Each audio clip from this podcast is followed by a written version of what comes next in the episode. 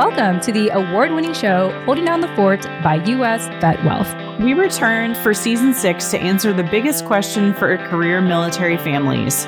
So, when are we going to get out? And everything involved with answering this question. I'm Jen Amos, creator and co host of Holding Down the Fort and a Gold Star family member and veteran spouse. And I'm Jenny Lynn Stroop, co host and chief shower upper here on Holding Down the Fort. Together, we will converse with special guests from and for our military community to share knowledge and resources and relevant stories on how we can best hold down the fort while on active duty, going through transition, and into post military life. Now, let's get into the show.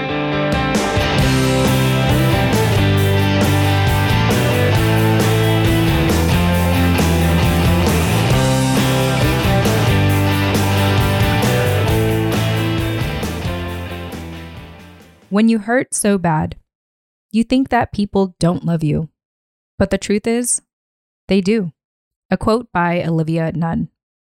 What would you do if you finally said, I need help, only to be told that the earliest you can be helped is in six months? This was the situation Lieutenant Colonel Olivia Nunn and Soldier for Life Director of Communications found herself in when faced with many challenges around her military transition. Newly retired, Olivia openly shares her story and mental health advocacy as the podcast host and producer for the Never Stop Serving podcast series for Military Officers Association of America, or famously known as MOA. She brings light to the lack of resources for our military community, the importance of advocating for lower enlisted ranks, and the turning point to her suicidal ideations, creating change as a community, and much more. Let me set this disclaimer and say that if you or someone you know is experiencing suicidal thoughts or a crisis, please reach out immediately to the Suicide Prevention Lifeline, which is 1 800 273 8255. In addition to the Lifeline phone number, the three digits 988 has been designated as the new three digit dialing code that will route callers to the National Suicide Prevention Lifeline. So, once again, if you or someone you know is experiencing suicidal thoughts or a crisis, please reach out immediately to the Suicide Prevention Lifeline at 1 800 273 8255 or by simply dialing the new three digit dialing code 988. Of course, we will also provide additional resources in the show notes of this episode should you be looking for more resources. Olivia, it was a pleasure having you on the show. Thank you so much for your honesty and your transparency, as I know you're already comfortable with, as we know on your social media. But either way, it really meant a lot to have spent the time we did with you in this recording to hear your story and hopefully share some inspiration to our listeners. Last but not least, the show is possible thanks to US Vet Wealth. For our service members at the rank of E7, E8, E9, O5, and O6, it's a fact that you've invested decades to earn your military pension. At US Vet Wealth, we ensure that you don't wait another 20 years for your second retirement. We do this by showing you how to privatize your military retirement pay. However, you want the next chapter of your life to look like, whether it's getting that supplementary paycheck because you want to work, not because you have to work, starting a business, or, you know what, taking a break before figuring out your next career or adventure. Privatizing your military pension will give you the ability to decide what autonomy, impact, and work life balance looks like for you in post military life. Download our free white papers today at usvetwealth.com. That's U S V E T W E A L T H.com which are titled Navigate Your Retirement Pay and Survivor Benefit Plan Alternatives today. Once again, our white papers are available for our career military families with the following ranks E7, E8, E9, O5, and O6.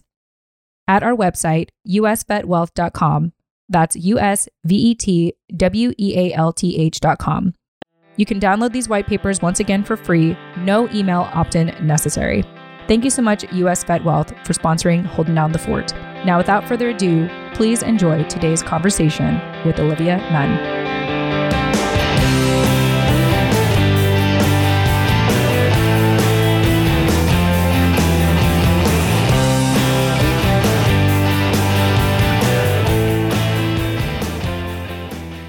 Right. Hey, everyone. Welcome back to the award winning podcast show, Holding Down the Fort. I am your creator and co host, Jen Amos. And as always, I have my amazing co host with me, Jenny Lynn Stroop. Jenny Lynn, welcome back. Hey, glad to be here today. Yes, I know. We are especially excited, as we always are, actually, when we do these conversations. It's so interesting because, like, the day before, I'm almost like, for lack of a better term, like dreading the experience of interviewing. But when I'm actually in it, it's like extremely exciting because it's what you mentioned in like a couple seasons ago when you said that these conversations are very life giving. Mm-hmm. And I feel like I get off of these conversations just feeling like rejuvenated and affirmed, you know, for the work that we're doing. So thank you for sharing this experience with me on our podcast show. Of course. It is one of my most favorite things. I love it. And I love that you say that every time because it's like, oh my gosh, she still wants to be here. It makes me so happy. All right. Well, without further ado, as I mentioned, we're pretty excited because we get to bring on another incredible guest here on Holding Down the Fort. We have Lieutenant Colonel retired Olivia Nunn, who is the podcast host and producer for the Never Stop Serving podcast series for MOA. And fun fact, she's a queen, but not just any queen, a pageant queen. So without further ado, Olivia, welcome to Holding Down the Fort. Thank you so very much for bringing me onto your show. I'm super excited to be here. Thank you. Yeah. And I want to extend my gratitude to you for inviting Jenny Lynn and I to your show, just because I think that MOA was an organization we had been meaning to collaborate for some time now. I know even Matthew was working with us, Jenny Lynn, your husband, to our unofficial PR guy. yeah, our, our unofficial PR guy to connect. And, you know, for me, it's kind of like, hey, if it happens, it happens. And, you know, fortunately, Olivia, somehow you found us. I don't know how, but you reached out and we're on your show. And I just can't be any more grateful. So thank you for the opportunity to have been on your show. Oh, no. We had such a great conversation. And so super excited that I get to be on your show because anytime that, you know, women can empower each other and carry on a conversation and especially be able to talk about the military community in a way that's uplifting, empowering, and really get to the heart of the matter, which is giving back to the military community is such fun for me, right? I mean, I could spend all day, and we said that on my show about how I could go on for hours, but you know, I'm sure our listeners would like to go do other things. So Yeah, I think that's when you know that you've had a good conversation is when you leave the listeners wanting for more. And they're like, oh my gosh, like there's so much more to Olivia's story or my story or Jenny Lynn's story that I want to learn. And so we hope that in sharing our stories, it does compel you to check the show notes of this episode to reach out to us. So a little plug in there for people to reach out to us. I was really contemplating that we all said that we don't have a hard stop until 5:30 and that would make this a two and a half hour long podcast and we would literally go everywhere with our guests because you accomplished a lot of things in two and a half hours. Yeah, absolutely. Give Joe Rogan a run for his show. Yeah. uh, Dax Shepard, those are gosh, those are like an hour and 45 minutes long. We could be the next armchair expert. Yeah. Anyway, so moving on ahead, Olivia, it's amazing first and foremost that, you know, you are here today to not just represent MOA, but represent you. And before we really even get to MOA, I want to talk about your journey having served in the military. And the theme of holding down the fort this year is answering the question, when are we going to get out? and I know your story is still very fresh. You know, you're still fairly new in post military life. So tell us a little bit about your experience in the military, particularly right before you transitioned to your transition. Yeah, for me, so I just recently retired. I retired in September 2021. So just I'm on the heels of retirement. And right before that, you know, I went through that transition window of what am I going to do? How am I going to do that? And trying to figure out what is the Olivia Nunn 2.0. And the nice thing about that was I had a toolkit, I had an arsenal because for your listeners that aren't familiar with who Olivia Nunn is, I worked for this organization called US Army Soldier for Life, whose job is to help transitioning service members at the strategic level and I served as the director of communications, a fancy title as being the public affairs officer. And I ran their social media, their messaging, and their podcast series. And that allowed me to be able to come in contact with organizations at every single level across the nation, from employment to health and wellness to education. And so that gave me such an eye opening experience to help prepare me in my transition. But even though I had that arsenal, it also didn't necessarily prepare me in my own transition. There were still gaps in that process.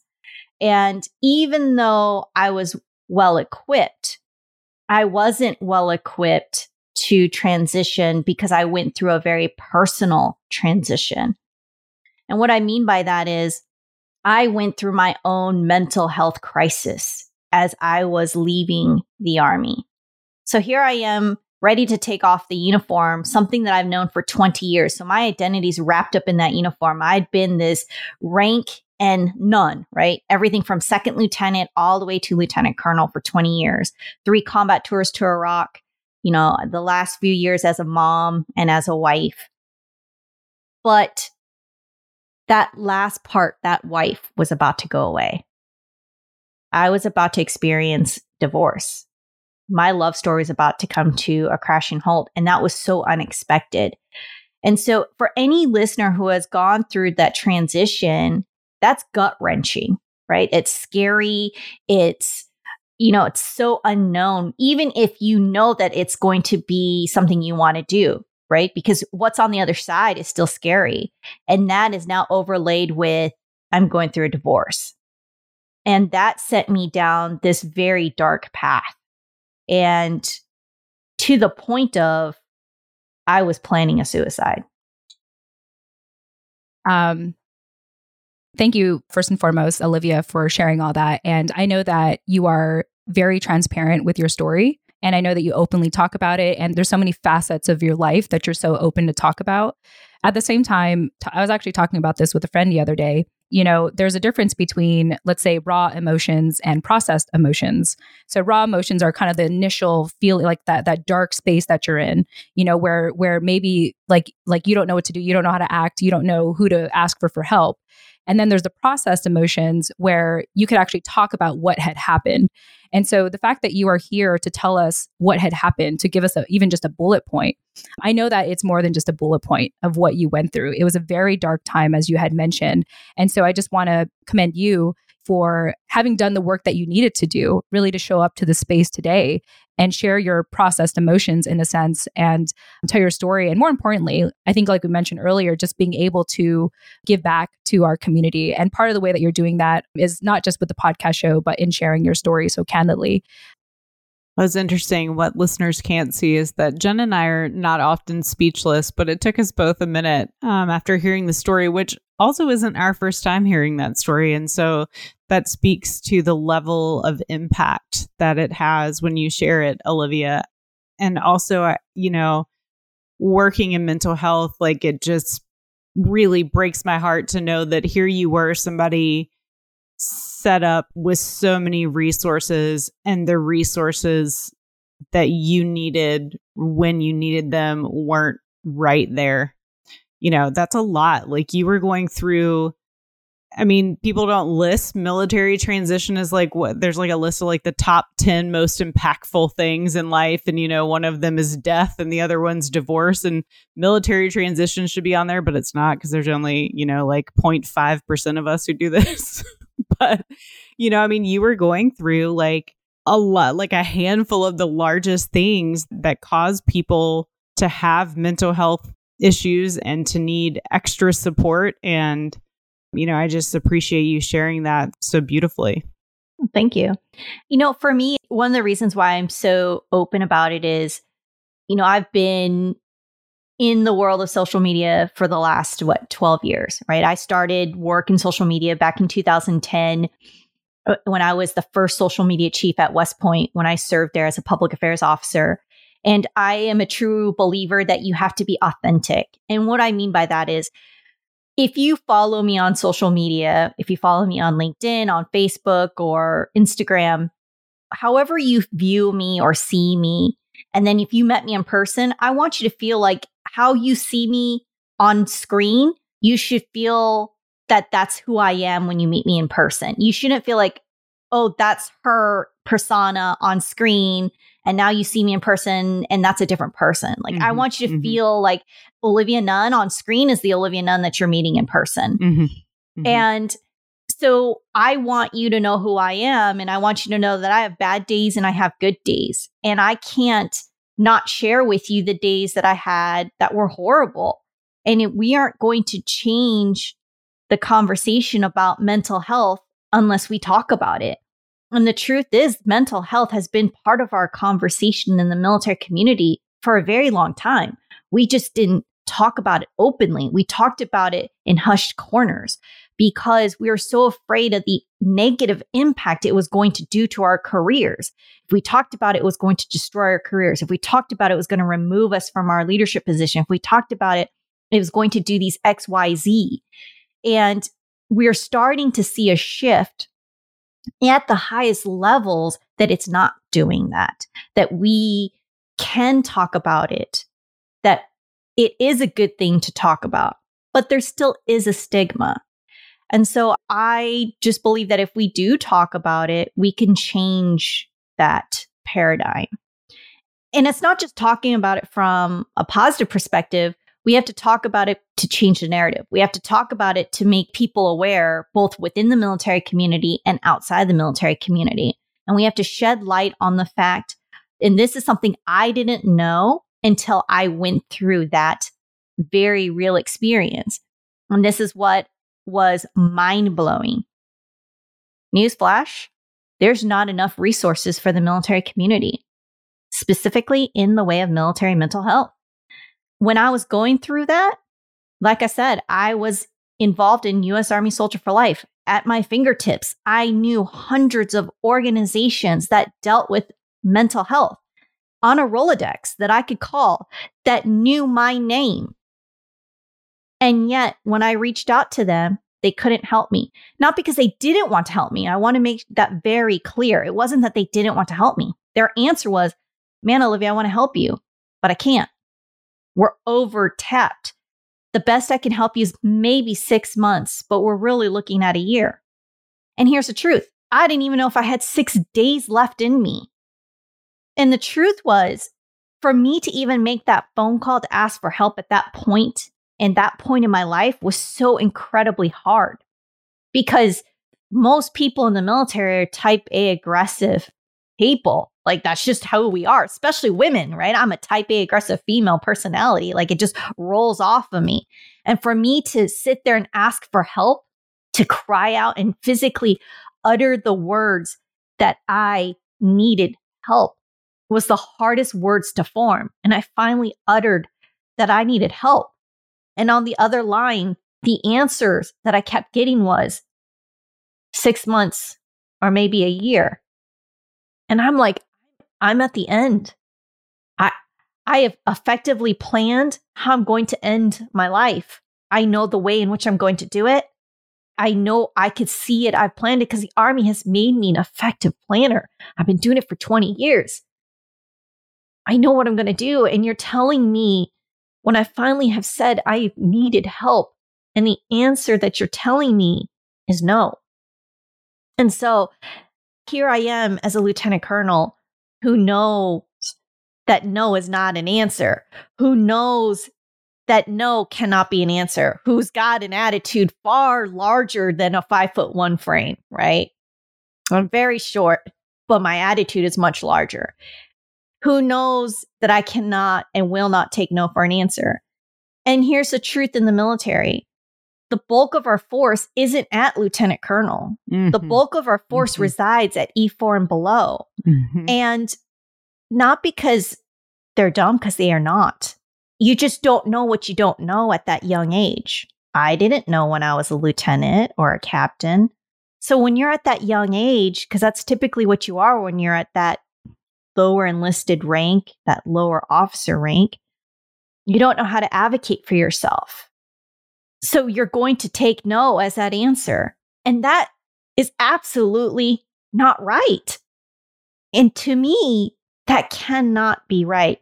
That blows my mind. And that is why I'm on this journey. And that is why I believe that we have to have this conversation. That is why I'm so passionate about having this conversation and sharing my story that this five foot one with an attitude larger than life is saying that no is not the answer because I can have this attitude. I can have this voice. I can have this conversation for those that cannot to change the system, to change the narrative so that we can bring those resources to those that do not understand that no will not be the answer because we have to change it.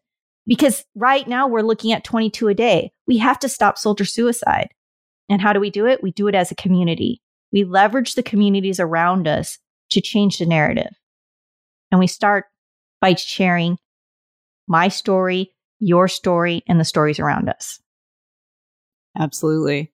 You know, it, what I really appreciate you saying is, you know, talking about the force being, you know, really E4 and below. And not only are you a lower rank, you're also very young at that age and like pointing that out to you know any civilians that may listen to this or even folks that just didn't realize that was the statistic. My husband and i have long talked about you know what is the solution to de- destigmatizing mental health in the military? And the thing we keep coming back to is the thing that you know we learned in the recovery rooms is like somebody has to go first and it needs to be the people with the higher rank to go look I'm the admiral who got help. I'm the general who got help. I'm the, you know, lieutenant commander, commander who got help. And I'm still here. I'm still doing the thing. It did not break my career, you know, and also be very honest about the ways that it may have turned your career. You know, as a family, there have been places we did not go because of my husband's honesty with some of his struggles. And also, that didn't mean that it was bad. Like, it wasn't what we thought was going to happen, but something else did. And that took us down a different path, which, you know, honestly, I can look back and say was the better path for my family, given where we were as a family and the resources we needed at the time. The thing that was quote unquote taken away from us was actually for our good. But I think being honest about those things, you know, it's not enough to blanket. Well, you, you know, you can talk about it and it's not going to affect your career. Like that's BS. Like it is going to affect your career, but it may not affect it permanently or negatively or you know like it may just change what you thought it was going to be. And i think the more people of rank that stand up and say that and the more guys that stand up at safety stand down days and do the thing you know is really the way that we break stigma with this. Yeah this is just such a, a powerful conversation because you know i am the product of someone who didn't take care of their mental health you know my dad he was enlisted he served in the 80s and 90s and one thing that my mom my mom's so hilarious like she will just like, she doesn't like tell me about my family history, but she'll kind of tell me if it comes up. It's like, oh yeah, by the way, you know, one of those things. It's like, wow, mom, had you told me that forever, I probably would have been less traumatized or like I would have less issues. But anyway, that's beside the point. I love my mom. Hi, mom. Anyway, I just I remember like my mom told me the story that when I was one year old and my dad was already, I think, like halfway, like he was planning on going career at this point. He had attempted to take his life. He like he actively did. And since this is like a rated E podcast show, I'll say it. You know, he slit his wrist. And fortunately, you know, I don't know how he was found, but I I know that from what my mom told me, they put him through counseling. But who knows what happened since then because you know, often when we hear about my dad's story through his, you know, fellow sailors and family, we hear that he was the kind of guy who didn't want to burden people with his problems. And, you know, we were about 18 and a half years in you know, the first duty station I was born into was in Yokosuka, Japan. And that happened to be my dad's last duty station before he was going to transition out when his ship was, you know, traveling from Japan to South Korea and he had gone missing. And so that from that point, you know, they never found him. I think he was reported as unknown or his death was reported as unknown or that he may have drowned.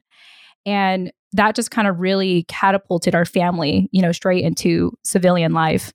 And it really took me till really now, like now I'm in my 30s, to unpack like what all that meant to me and how even I myself, I had all these questions of like, why do I have depression? Why do I have anxiety? Why do I not want to be here? You know, I, I, I was reading this book I forgot the author's name, but it was called It Didn't Start With You. And it talks about how generational trauma gets handed down to the next kin. And recently, not not like right now, but more like almost almost 2 years ago during the pandemic, I had this strong urge to self-harm. And actually, I don't know, Jenny you're hearing this for the first time. So you're all hearing this for the first time. And I know I shouldn't be talking about it in an upbeat voice, but that's, you know, my coping mechanism is humor and lightness. But, you know, I, I had this strong urge to self harm and I didn't understand why. And when my mom had told me the story about my dad initially trying to take his life um, when I was only one years old, well, it turned out that he did that around my age, around in like two years ago. And sometimes we repeat what our you know parents grandparents ancestors did at a certain age. So it's like how did i even have this urge to want to do it to begin with? I didn't plan for this. I didn't plan to be this way but it gets handed down. And i i share this entire story and i see this even a lot you know in, in scott and my husband who's a veteran and like this kind of like feeling like oh i'm taking up too much space or i don't want to get in trouble or like i don't want to increase my let's say disability percentage because i don't want to take money from tax, but just this feeling of like, I don't deserve certain things is, is the general message I'm sharing. It breaks my heart because it's like, when you say that, you know, you don't matter or you say that you don't deserve certain things, you're sending a message to your kids or anyone around you that they too shouldn't be deserving.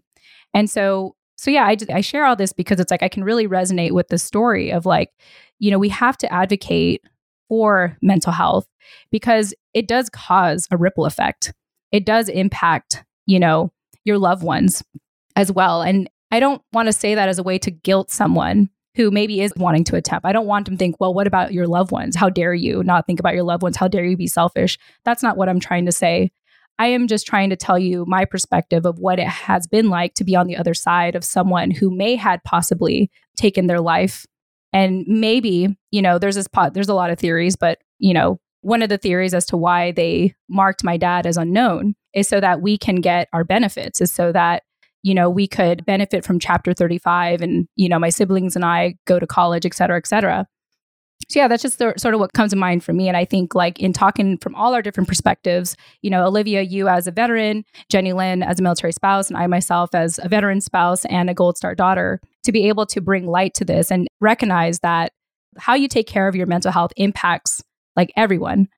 And it's just something to take into consideration. That's all. And and showing how someone like me had struggled and fortunately have gotten to this point in place and time to be able to do a show like this, to show and to share my processed emotions like Olivia has at this point, to bring awareness ultimately. So thanks for listening. I kind of went off there for a while, but Olivia, go ahead. No, but I, you know, and I think the truth is, and you showed it too, is that it's an ever evolving process. It doesn't go away. And it's multifaceted, it's complex, and there's no right or wrong answer. You know, for me, from my perspective, it was I thought I was the problem. And the army taught me you find the problem, fix the problem, remove the problem. And in my head, I'm the problem. And so if I'm the problem, you remove the problem. And the army also taught me how to be an effective planner. So you start planning so you remove the if if I'm the problem, find fix and remove and start planning. That's how I saw it. And it wasn't you know, you don't think about the things on the flip side from, you know, in your perspective is you know, what are the ramifications and all of the things that are left behind, right? Because you see it from the pain from this side. And then at the same time, like, I don't want it to seem like, well, I figured it out. And because I got past it, that everything is rainbows and sunshine. It isn't, right? I, I've gotten past the point where I no longer actively plan to end my life, right? But that does not mean that I don't have dark days or that I don't have days that I feel like crap or that I don't feel good, right? I still have those days. I do have less of those days, I will be honest. I'm a work in progress you know, and I will tell you that it still sucks and it still hurts. And that's why I think it's important that we have these conversations and it's important that we're open about it so that it is part of the narrative and we're not hiding it. more so for me culturally in the Asian community, we don't talk about it, right? It is a very shunned conversation, right? It's the whole like speak no evil, see no evil, hear no evil, as if it doesn't really exist. And if it doesn't exist, we don't have to worry about it. And the truth is, you can do that all you want, but it's still here. And that's not a way of dealing with it. And you see that you've seen that in the professional sports community uh, when it comes to mental health. We've seen this in the military community, and we just have to change that. And we can't keep doing what we've been doing because that's not the right answer. Because there's so much hurt in our community. And I'm just so passionate about it just because of, yes, I've gone through it. I've had friends that have gone through it. And we really just need to work together to start moving the needle in a different direction because it's not going to get better unless we do something. So, how do we do something? Well, yes, we start with talking. And then the next part is let's start advocating. And that's where MOA comes in, this organization that I work for, right? That's why I podcast for them because MOA, Military Officers Association of America, is a nonprofit organization that actually does something, right? They do something by advocating for the military, by going on Capitol Hill, right? On a plethora of topics, many times on behalf of the military in itself, and a lot of times for the military family, which is where talking to you guys came about, right? Because the military family is a huge part of that conversation. That's the backbone of the military. And we have to do that. It is a multi front effort, right? Both inside the military, outside the military, in conversation with the policymakers and the military family. Yeah, definitely. I want to actually highlight one of the legislative priorities that MOA has been focused on for 2022, which is the protecting family support programs and ensure military provided services are readily available and meet standards for quality and costs. Because, fun fact, you know, programs and services for military and veteran families are often the first to see cuts when the government funding becomes tight. And that in turn, unfortunately, diminishes the quality and availability of these programs.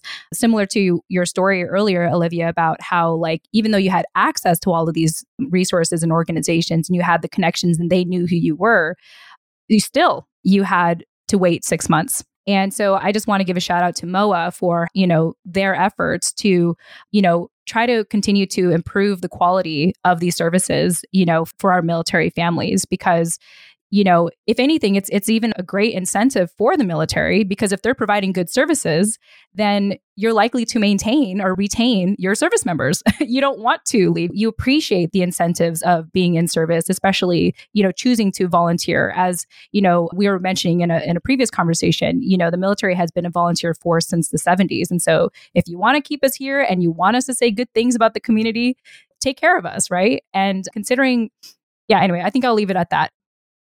I had so many thoughts, especially about like this initiative with MOA. Like as an active duty military family member, I am grateful for MOA and other organizations that continue to advocate for, you know, putting dollars behind the words of many well meaning programs. We have a story very similar to Olivia's in trying to find help for our children and literally walking a referral around a naval hospital and getting told, go to this person. Oh, actually, it's that person. Actually, it's this person. To finally find the person who actually could help, only to be told, actually, we're not even seeing any family members here because we're full.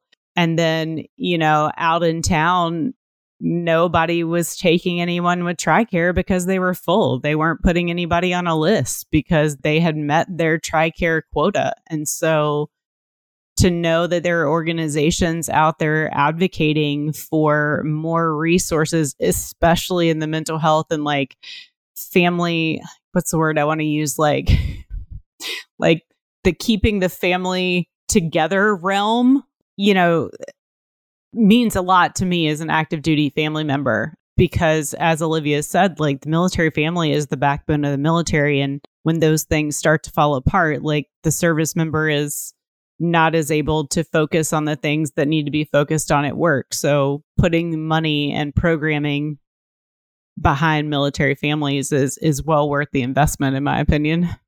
Absolutely. You know, when when your home is in order, then you could take care of your business matters, right? And it, it's not just the mental health realm, right? MOA is a huge advocate in in spouse or spouse unemployment, right? Right now, when you look across unemployment, when you look at the sectors of unemployment, especially within the military community, inside the military community, spousal unemployment is the highest. It's at 27%, right? A lot has to do with, yes, let's be honest, a lot of spouses choose not to work for a plethora of reasons, right? It's because they're busy raising the family because we move every two to three years, and that is tough when you're moving zip codes. But the same token with that, the reason why they don't work is because when you're moving every two to three years, it's hard to pick up and start a new job, right?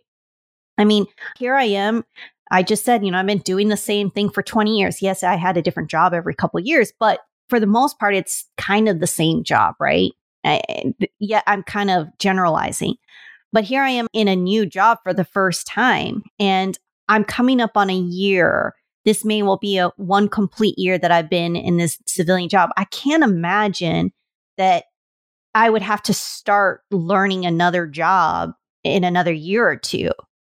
You know, completely going to a new location, resettling my family, and then learning something else because I might not even have the same type of job you know, learning the whole new language of whatever thing that I'm learning after I've, I've, I've already unboxed the house because, you know, moving the house is so much fun. Not, you know, and so it's more than just the mental health conversation. It's it's about taking care of the family and that's why organizations like MOA is so important because the truth is when you are active duty, you can't advocate for yourself. You can't charge Capitol Hill and say, I've got a problem and I need you to fix it. It doesn't work, right? That's why organizations like MOA can do that on your behalf. And while the title is misleading, Military Officers Association of America, I want to make sure your listeners understand MOA is more than just advocating just more than just the officers in the military. It is advocating for the military as a whole. Everything from mental health to spouses to let's talk about you know, burn pits, right? MOA is one of the largest organizations that was out there advocating about the burn pit registries and talking about the exposures, the toxic exposures to those burn pits, right? We're not done talking about that conversation. There's still more work that needs to be had with that, but we're talking about it. That's just one conversation. You know, how to prepare your finances. That's another. There's just so many things that we could talk about within the military community. And that's why I love what MOA does. And that is why advocacy is at the heart of what MOA does. And it brings our community together, especially when we talk about this complex topic of mental health, because we're barely scratching the surface of mental health because mental health is, you're talking about this gray matter, this brain, right? And we really don't even understand that, that organ, right? Because they say we use less than 10% of that gray matter and we really don't understand what that gray matter does. And man, would it be amazing if we could just get more than just the military community to really wrap our brains around the brain, right? And put resources behind it to be able to, you know, help not just the service members, but our family members. Because mental health not only impacts the service member, but the family. Trauma leaves its sticky residue not just on the service member, but to the family members, right? I mean, Jenny Lynn, you talk about that as a spouse, and Jen, you talk about that, right? And I think that's the part that I think gets overlooked in this conversation. We get so focused, I think, sometimes on the actual service member because we get focused on the conversation about the person that wore the uniform and went to war. And I do not want to downplay that right? I do not want to downplay that, yes, war is nasty and ugly, and a lot comes from that. And there's a lot of trauma with that. But there's trauma outside of that too. And we need to have that conversation. And that gets overlooked. Yeah, I agree. And I appreciate you sharing that and talking about the military families because I think part of you know, my purpose in life today is to show up as a Gold Star family member to talk about the aftermath, to talk about what it took for me to get to this place in my 30s now to just candidly and almost humorously, you know, talk about my upbringing. But it was really hard. And, you know, one of the biggest things that I struggle with till this day are feelings of abandonment. You know, having these unanswered questions about my dad and even just how emotionally absent my mom became because she had to provide for three kids under 11. And so it's very interesting how, even till this day, and I'm really grateful to be in therapy, but to have like certain triggers that come up and not even know their triggers until I talk about them in therapy and be like, oh, well, look at that. Abandonment came slipping into my life again, you know, and just being able to have the tools and the support to work through it. Because otherwise, you just kind of relive that trauma over and over again. You know, and I, I think about, you know, even my past romantic relationships and how, you know, even if I was in a relationship, I would still feel like emotionally abandoned or emotionally neglected. Or if I was anticipating kind of a big shift, I would leave the relationship before they left me, kind of thing. And I say all this because we all have that I think we all have something like that in the military. We all have something that, you know, even if we are aware of it and we've picked up the tools to work with that mental health situation, I don't want to say issue, you know, it'll still come up. It'll still creep its way into your life somehow. And so, yeah, I just think it's extremely important to talk about. And I do appreciate this conversation. Yeah, I really appreciate Olivia bringing up like the support for the family you know, a conversation that was particularly difficult in my house before we all got help was, you know, one of us went to war and therefore that's where the issue lies.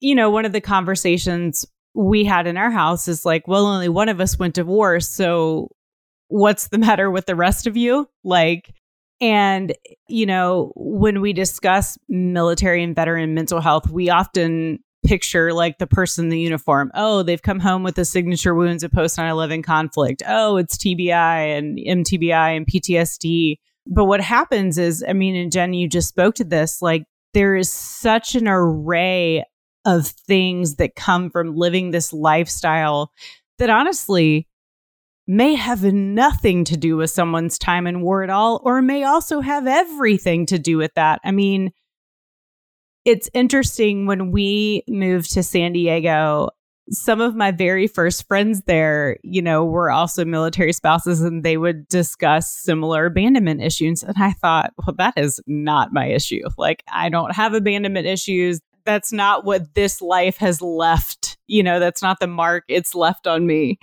What I do have is excessive anxiety. you know, that mostly comes from making sure I'm safe. And it's a different feeling than feeling abandoned.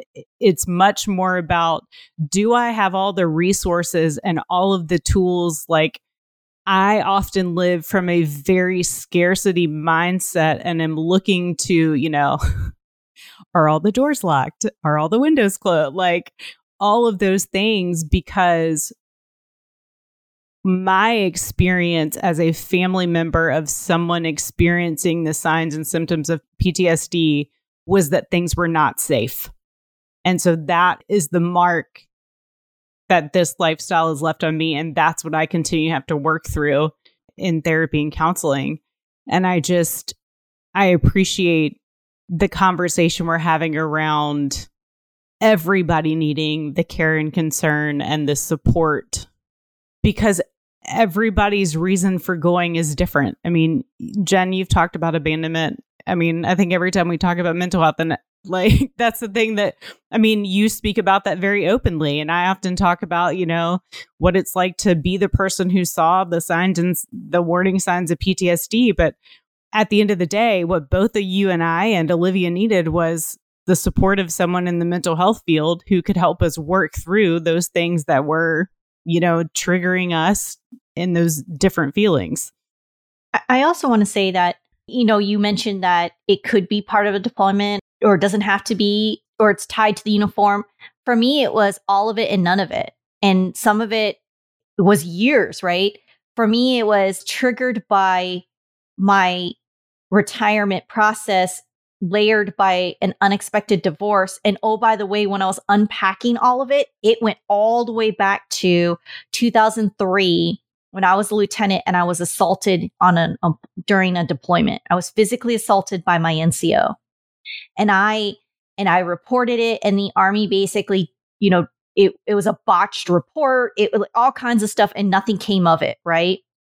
And to protect myself and just to put it all away, I basically forgot of that incident, right?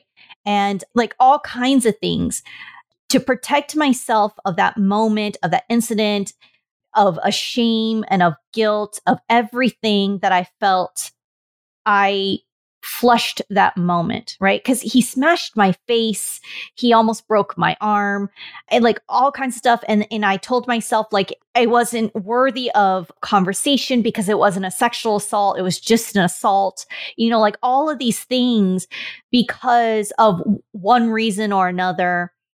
And so it took literally 20 years to finally come to grips with all of these events and all of these traumas to come to grips with trauma in my life and the fact that I've been dealing with mental health for a very long time. So it's not just one singular event that all of a sudden it's like, I have mental health now. Well, uh, you know, it, sometimes it takes time and there's layers to it. And the truth is that I needed help and I didn't know I needed help. And like I said earlier, is that when I realized I needed help, there wasn't enough help out there. And that is what I want, you know, your listeners to really focus in on is that at the end of this conversation is that that these communities need to work together to change the narrative.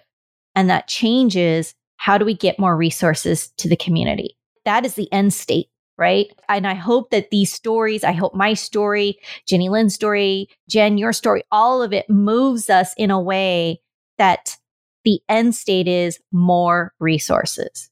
That is my hope and wish. Amen. I want to go back to like just this plan that you had, the plan to essentially take your life, and what was the turning point for you. And before I get into that, I want to go ahead and give a shout out to our sponsor, US Vet Wealth, and talk about Holding Down the Fort's sister podcast show, The Spouse Benefit Plan. It's no secret that there's a lot to plan for when the decision has been made to transition out of the military. In asking the question, when are we going to get out? You now shift from the mentality of following orders to now taking an intentional, active role to planning for post military life. But where do you even begin? Holding Down the Fort's sister podcast show, The Spouse Benefit Plan by US Vet Wealth, focuses on helping career military families make intentional decisions before transition.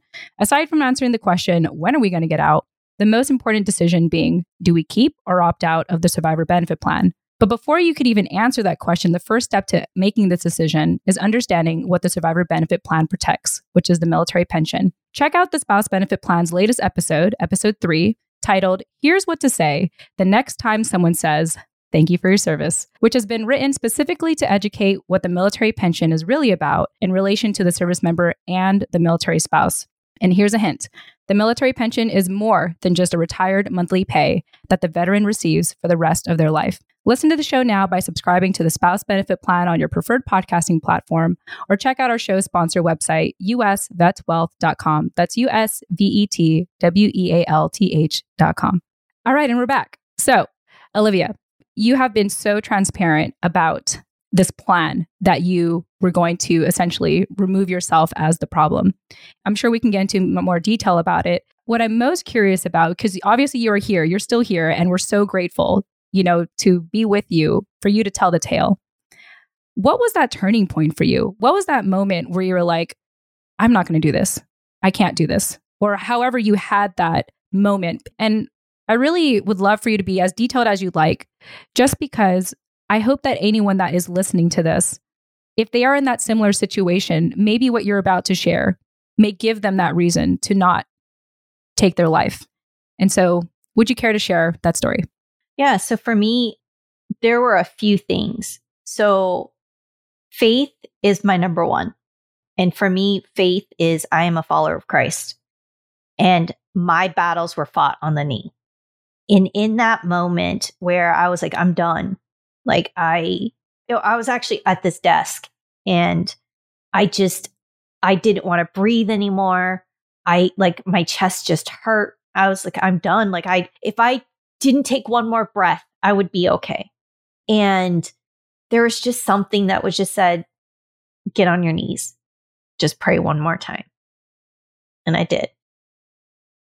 And I don't even remember what it was that I prayed for. I don't even remember if I necessarily prayed for another breath of life. I think it was just like, I just remember saying, I hurt. You know, I hurt and I just wanted my life back, right? I wanted my marriage. I wanted my life the way it was. And it was, and to me, it was beyond asking why. It just, I hurt. And the second part was I got a phone call. And I believe that everything happens for a reason. And you have to have purpose, right? You have to have purpose and direction. And that purpose came. And that purpose was, what are you doing? Well, I wasn't about to answer that. Um, I want to take my life, right? Because the truth is, you know, I'm I'm a public affairs officer. I'm on camera. I know how to turn it on. And it was just literally, what are you doing? And I didn't know how to answer that. And it was just uh nothing. But it was enough where they knew that it was a lie, right? And they're like, and they knew it, but they left it at that. And they're like, okay, well, you figure out what you're doing. So I, I was at this desk I had just prayed. I felt shattered. And I got a phone call. What are you doing? And it simply was, I didn't know how to answer it. And it wasn't a very long conversation. But when I hung up, it made me realize what the hell was I doing? It stopped me enough to realize what was I doing? And it made me think about if I did go through with my plan and if I had to answer that to somebody, how was I going to answer it? Then I made a phone call and I called a friend and I said, I need help. And I have called every single number and everyone's telling me they can't help me. And they're like, okay, try this number. And I did. And I was able to talk to one counselor. And that counselor just so happened she used to work in the military community and understood how the military community system worked honestly, I don't even remember which nonprofit organization I ended up talking to. I, I was able to like get three free counseling calls, I think each an hour long. I talked to her for maybe 20 minutes. And like I said, she understood the military system enough. And I conveyed to her that I'm done and I want to end it all. And she said, You need to go right now. She's like, Where do you? She happened to actually be in Virginia. And she said, You need to go to Fort Belvoir and you need to go to behavioral health and do an emergency walk in. She's like, you need to tell them that you have suicide ideation and you need to do a walk in. And she says, in fact, she's like, where do you live? And I told her where I lived. And she says, okay. She's like, how long does it take you to get there? I said, about 45 minutes. She said, okay, I'm going to time you and you better call me back. Here's my personal number because I, I called through an app. She says, in 45 minutes, I better get a phone call. If not, I'm calling 911 on you. And you better tell me you're standing in line. So I called 45 minutes and I told her I'm standing in line. And I went to behavioral health and I called I said, I'm standing in line at behavioral health. And I told behavioral health exactly what she told me to t- tell behavioral health at, at Fort Belvoir. I have suicide ideation, that I'm at, at wit's end, and that I was told by this counselor, this is who she is, this is what she used to do, and this is why I'm standing here. And at that time, I was still active duty. And because of that, they took me in that day and I saw a counselor. And I was with that counselor for a couple months. And that's what began my journey with a certified counselor and walking that walk and going through my healing process. But that's because I happened to talk to the right person at the, you know, it started with a prayer, with a phone call that led to the next phone call. And and and because I was active duty and I, you know, and I said it was an emergency. But here's the thing it worked for me on that day. That doesn't always work for everybody, right? So that was a divine intervention. I fully believe that. But again, the system is overtaxed, right? That I know full well that that doesn't work for everybody. There are plenty of people that I know that have done the emergency that have walked in and they're like, oh, we can't take you. And that's the point that I want to make sure that people understand that there's just not enough.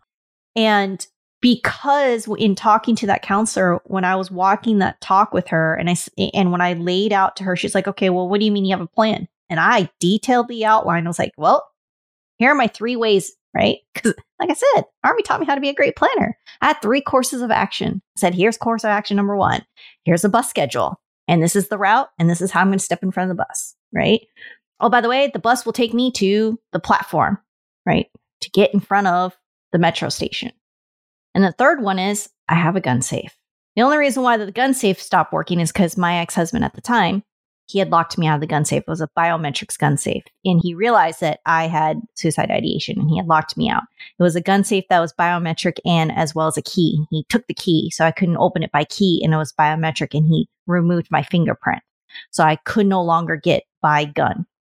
And honestly, the thought of a knife was a little too gory for me. So that was not an option.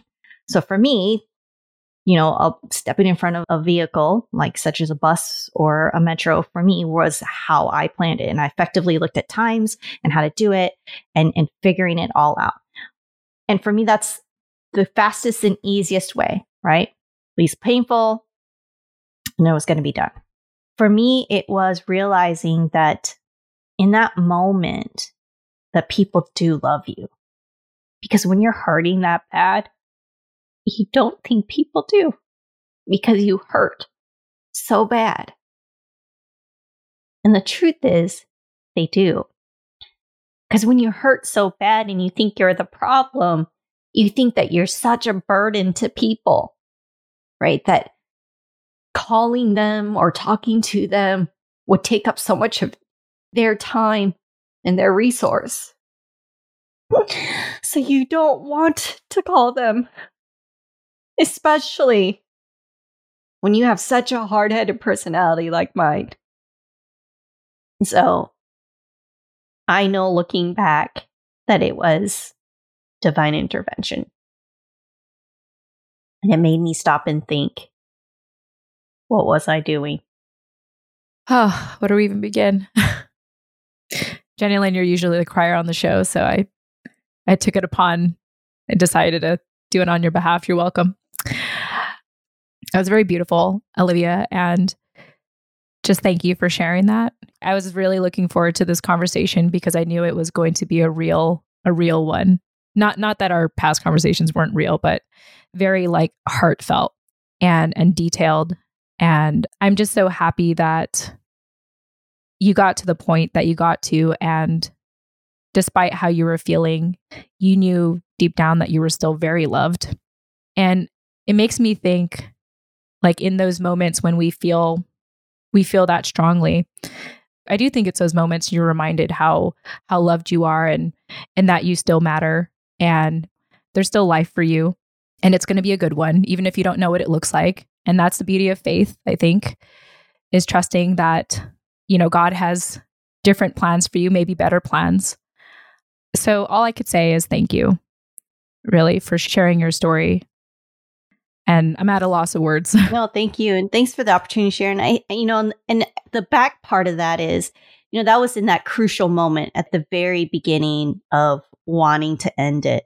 And then in that healing journey, right, on the backside of, okay, I, I'm not going to want to take my life, but it's still dark, right? It's still dark. It's still hurtful. And when you're still trying to figure out the process of who I am and what I'm going to do, you know, that's still very painful. The second part of that journey was I got a phone call, right, from a very good friend of, Hey, Olivia, what are you doing? Uh, yeah, I, I don't know. He's like, let's have lunch. Okay. So I, I met up with him and we had lunch and he's like telling me, you know, so speed me up what's going on. And, and, you know, he, he knew that, you know, the divorce was going on and things weren't going well. And he's like, okay, so when are you going to start an LLC? And I'm, and I looked at him like, what you talking about, Willis? It's like, I need you to start an LLC because I got work for you. uh, you do? Yeah, Olivia. Like, I've, I've been waiting. Like, yeah, you've been work, you know, you've been doing stuff when you were Lieutenant Colonel, Soldier for Life. You've been, you know, doing stuff with me with that. But I've been like, I need you to be like an LLC because I got work for you. Uh, uh, okay. After that lunch, I went and started an LLC. And from there, I became his ambassador. And that is why you've seen me on the face of Burbiz. And I'm talking about Mr. Scott Davidson. He gave me task and purpose, right? He reminded me of my talent and who I am and what I do and really just like put me on this path, right? He reminded me of like what I was good at, right? I was like, I was floundering and lost and like in that one simple conversation at lunch, it wasn't like he like created me, right? That that wasn't it. He just reminded me like Olivia, like, come on, get your head out of out of the clouds. Like you are Olivia Nunn. This is what you're good at, and let me remind you. And I've got I've got a mission for you, right? And born from that, I like was just put on this path of like, ah, I can see this. I get this. And from that was this new idea. This is where Olivia 2.0 started to be. This is the creation, the idea. And this is where I Am the Storm was really birthed from, right? This coming from surviving of I, of wanting to end it all, of understanding mental health, of recreating who I was, and understanding that people love you specifically love me, right? And I've shared this on my post. I've shared this on, uh, in other ways that when I say that I am truly grateful for the team that I have, and specifically for Scott, like I can't say that enough because he, it was truly at the right time. Because if it wasn't for that, I don't know if I would still be here, right? Yes, I came through on that one side, but this put me on that path to keep going. And that's, I think, the part of what people really need to continue on their healing journey is that it's a growing, evolving journey for each one of us, right? And I'm sure, Jen, you know that. Like it, it doesn't end, right? It's not something that you're like, okay, I have mental health. And I, and I saw a doc for it, right? It grows and it shifts and it never goes away. And I am truly grateful for the community that surrounds me and just to be able to share it. Yeah, keyword community is what Jenny Lynn and I love. Yeah, that's what we love talking about. And we, you know, we value uh, community building through these types of conversations. And part of being in community is feeling needed, is knowing that you are needed. And, and more than that, you are needed, you are valued, you are loved. And, you know, shout out to Scott, not my husband, but you're Scott, you know, for that opportunity and, you know, for where you are today to tell the tale. Oh man, I, um, well, you took my word. Uh, it's I our word. No, I'm kidding. I know.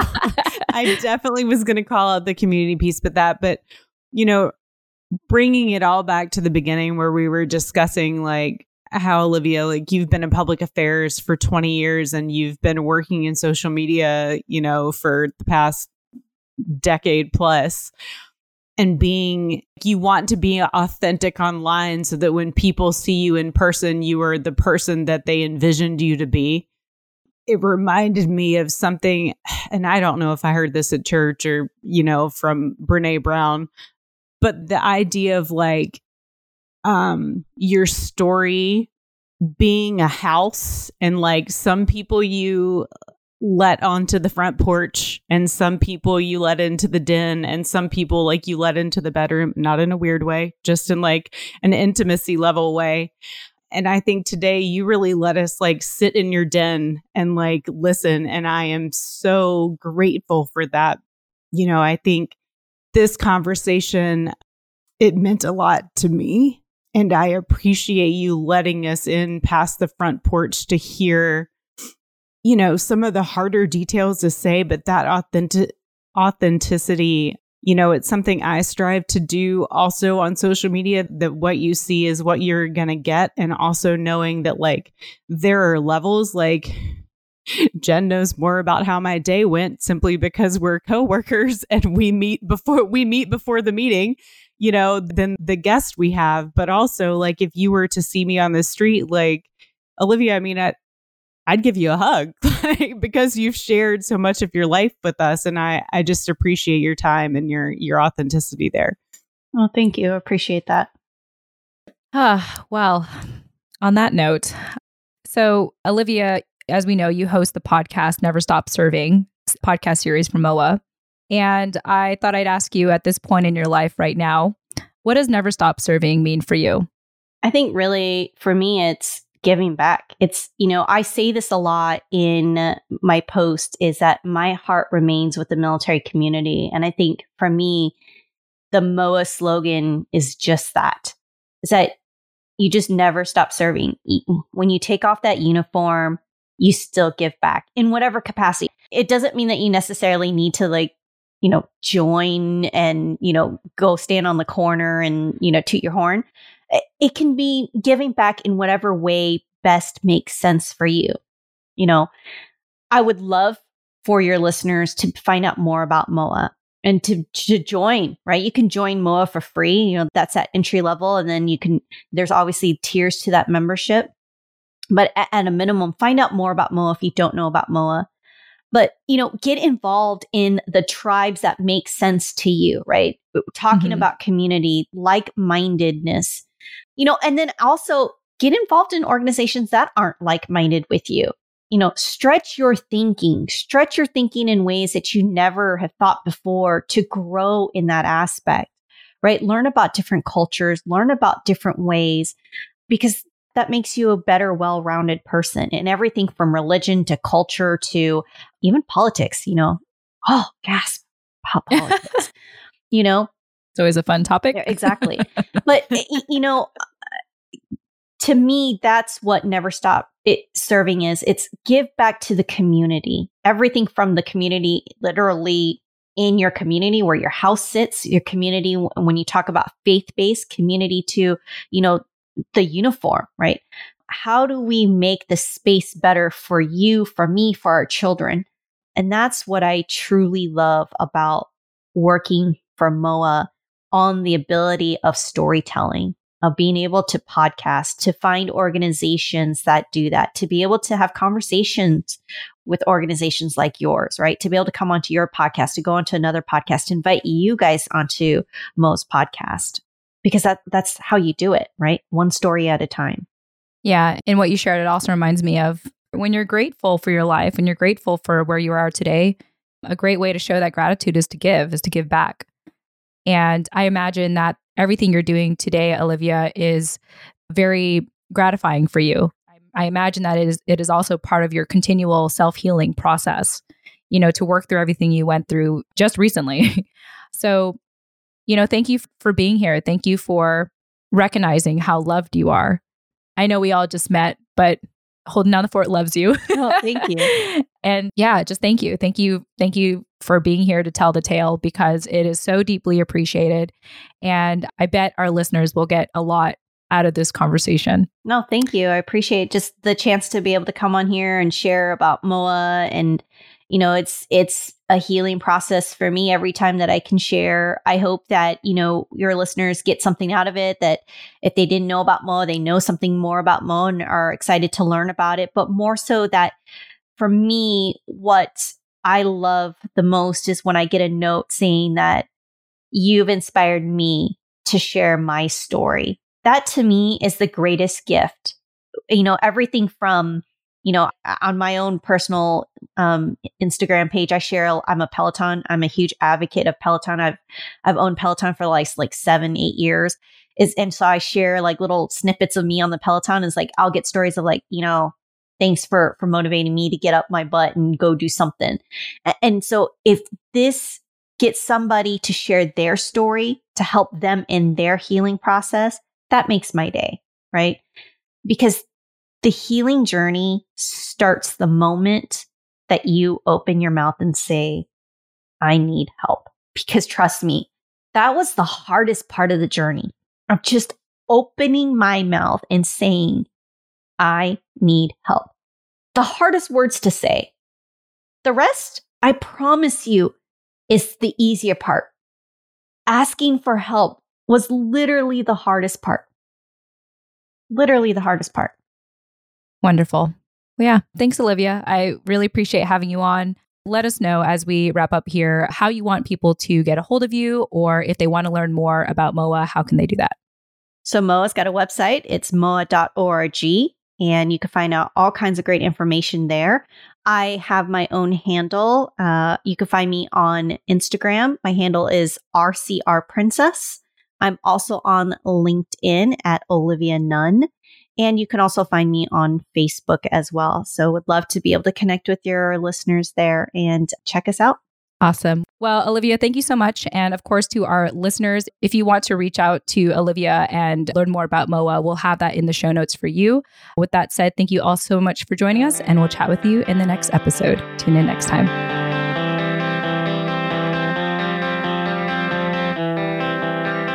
Hey, thanks again for joining us at Holding Down the Fort by US Vet Wealth. Once again, I am your co host, Jen Amos. And I'm Jenny Lynn Stroop. Thank you so much for listening to our show. If you've gotten a lot out of our conversation today, be sure to leave us a five star rating review on Apple Podcast or Podchaser. Or you can leave us a kind LinkedIn recommendation on our LinkedIn profiles. Learn more about Holding Down the Fort by visiting holdingdownthefortpodcast.com. And there you'll also be able to find us on social media and how to contact us directly. Thank you all so much for joining us. Until next time.